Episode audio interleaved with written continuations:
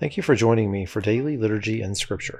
Today we will be reading Psalm chapter 32 and 36, Genesis chapter 14, and John 7 1 through 24. Before we begin, let's say together the Apostles' Creed. I believe in God, the Father Almighty, creator of heaven and earth. I believe in Jesus Christ, his only Son, our Lord. He was conceived by the Holy Spirit and born of the Virgin Mary. He suffered under Pontius Pilate was crucified, died, and was buried. He descended to the dead. On the third day he rose again. He ascended into heaven and is seated at the right hand of the Father. He will come again to judge the living and the dead. I believe in the Holy Spirit, the Holy Catholic Church, the communion of saints, the forgiveness of sins, the resurrection of the body, and the life everlasting. Amen. Psalm chapter 32. Blessed is the one whose transgressions are forgiven, whose sins are covered. Blessed is the one whose sin the Lord does not count against them, and in whose spirit is no deceit. When I kept silent, my bones wasted away through my groaning all day long. For day and night your hand was heavy on me. My strength was sapped as in the heat of summer. Then I acknowledged my sin to you, and did not cover up my iniquity. I said, I will confess my transgressions to the Lord and you forgave the guilt of my sin. Therefore, let all the faithful pray to you while you may be found. Surely the rising of the mighty waters will not reach them. You are my hiding place. You will protect me from trouble and surround me with songs of deliverance. I will instruct you and teach you in the way you should go. I will counsel you with my loving eye on you. Do not be like the horse or the mule, which have no understanding, but must be controlled by bit and bridle, or they will not come to you. Many are the woes of the wicked, but the Lord's unfailing love surrounds the one who trusts in him. Rejoice in the Lord and be glad, ye righteous. Sing, all you who are upright in heart. Psalm chapter 36 I have a message from God in my heart concerning the sinfulness of the wicked. There is no fear of God before their eyes. In their own eyes they flatter themselves too much to detect or hate their sin. The words of their mouths are wicked and deceitful. They fail to act wisely or do good. Even on their beds they plot evil. They commit themselves to a sinful course and do not reject what is wrong. Your love, Lord, reaches to the heavens, your faithfulness to the skies.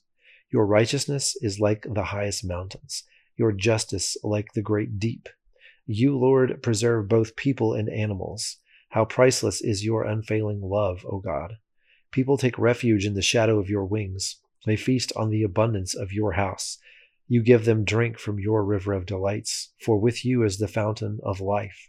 In your light we see light. Continue your love to those who know you, your righteousness to the upright in heart. May the foot of the proud not come against me, nor the hand of the wicked drive me away. See how the evildoers lie fallen, thrown down, not able to rise. Genesis chapter 14. At the time when Amraphel was king of Shinar, Arioch king of Ellasar, Kedorlaomer king of Elam, and Tidal king of Goyim, these kings went to war against Bera king of Sodom, Birsha king of Gomorrah, Shinab king of Admah, Shemeber king of Zeboim, and the king of Bela, that is Zoar. All these latter kings joined forces in the valley of Siddim, that is, the Dead Sea Valley.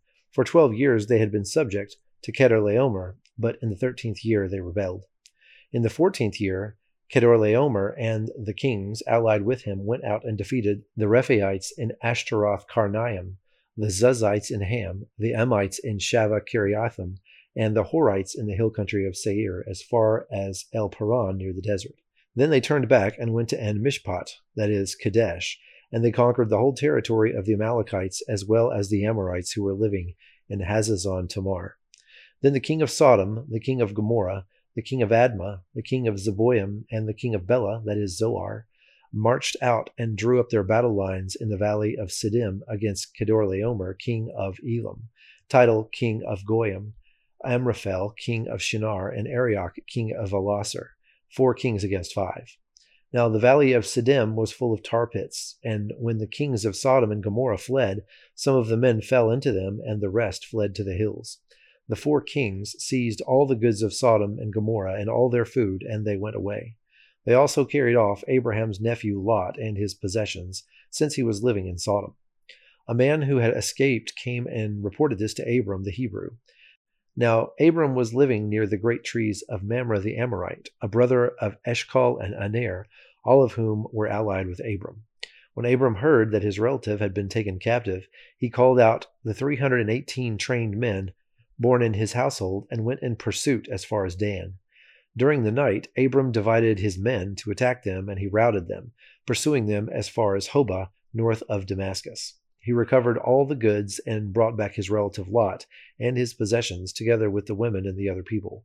After Abram returned from defeating Kedorlaomer and the kings allied with him, the king of Sodom came out to meet him in the valley of Shaveh, that is, the king's valley. Then Melchizedek, king of Salem, brought out bread and wine.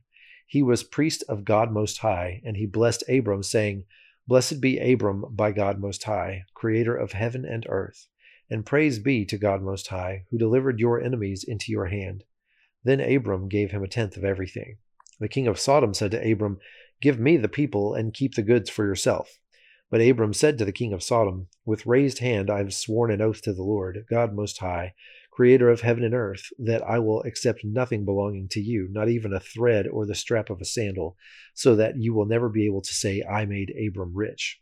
I will accept nothing but what my men have eaten and the share that belongs to the men who went with me, to Aner, Eshcol, and Mamre. Let them have their share. John 7 1 through 24. After this, Jesus went around in Galilee. He did not want to go about in Judea because the Jewish leaders were looking for a way to kill him. But when the Jewish festival of tabernacles was near, Jesus' brothers said to him, Leave Galilee and go to Judea, so that your disciples there may see the works you do. No one who wants to become a public figure acts in secret. Since you are doing these things, show yourself to the world. For even his own brothers did not believe him. Therefore Jesus told them, My time is not yet here, for you any time will do. The world cannot hate you, but it hates me because I testify that its works are evil. You go to the festival. I am not going to this festival because my time is not yet fully come. After he had said this, he stayed in Galilee. However, after his brothers had left for the festival, he went also, not publicly, but in secret. Now at the festival, the Jewish leaders were watching for Jesus and asking, Where is he? Among the crowds, there was widespread whispering about him. Some said, He is a good man. Others replied, No, he deceives the people. But no one would say anything publicly about him for fear of the leaders. Not until halfway through the festival did Jesus go up to the temple courts and began to teach. The Jews were amazed and asked, How did this man get such learning without having been taught? Jesus answered, My teaching is not my own. It comes from the one who sent me. Anyone who chooses to do the will of God will find out whether my teaching comes from God or whether I speak on my own. Whoever speaks on their own does so to gain personal glory, but he who seeks the glory of the one who sent him is a man of truth. There is nothing false about him. Has not Moses given you the law? Yet not one of you keeps the law. Why are you trying to kill me? You are demon possessed, the crowd answered. Who is trying to kill you? Jesus said to them, I did one miracle, and you are all amazed. Yet, because Moses gave you circumcision, though actually it did not come from Moses, but from the patriarchs, you circumcise a boy on the Sabbath. Now, if a boy can be circumcised on the Sabbath so that the law of Moses may not be broken, why are you angry with me for healing a man's whole body on the Sabbath? Stop judging by mere appearances, but instead judge correctly. Now join me in the Lord's Prayer. Our Father, who art in heaven, hallowed be thy name. Thy kingdom come, thy will be done, on earth as it is in heaven.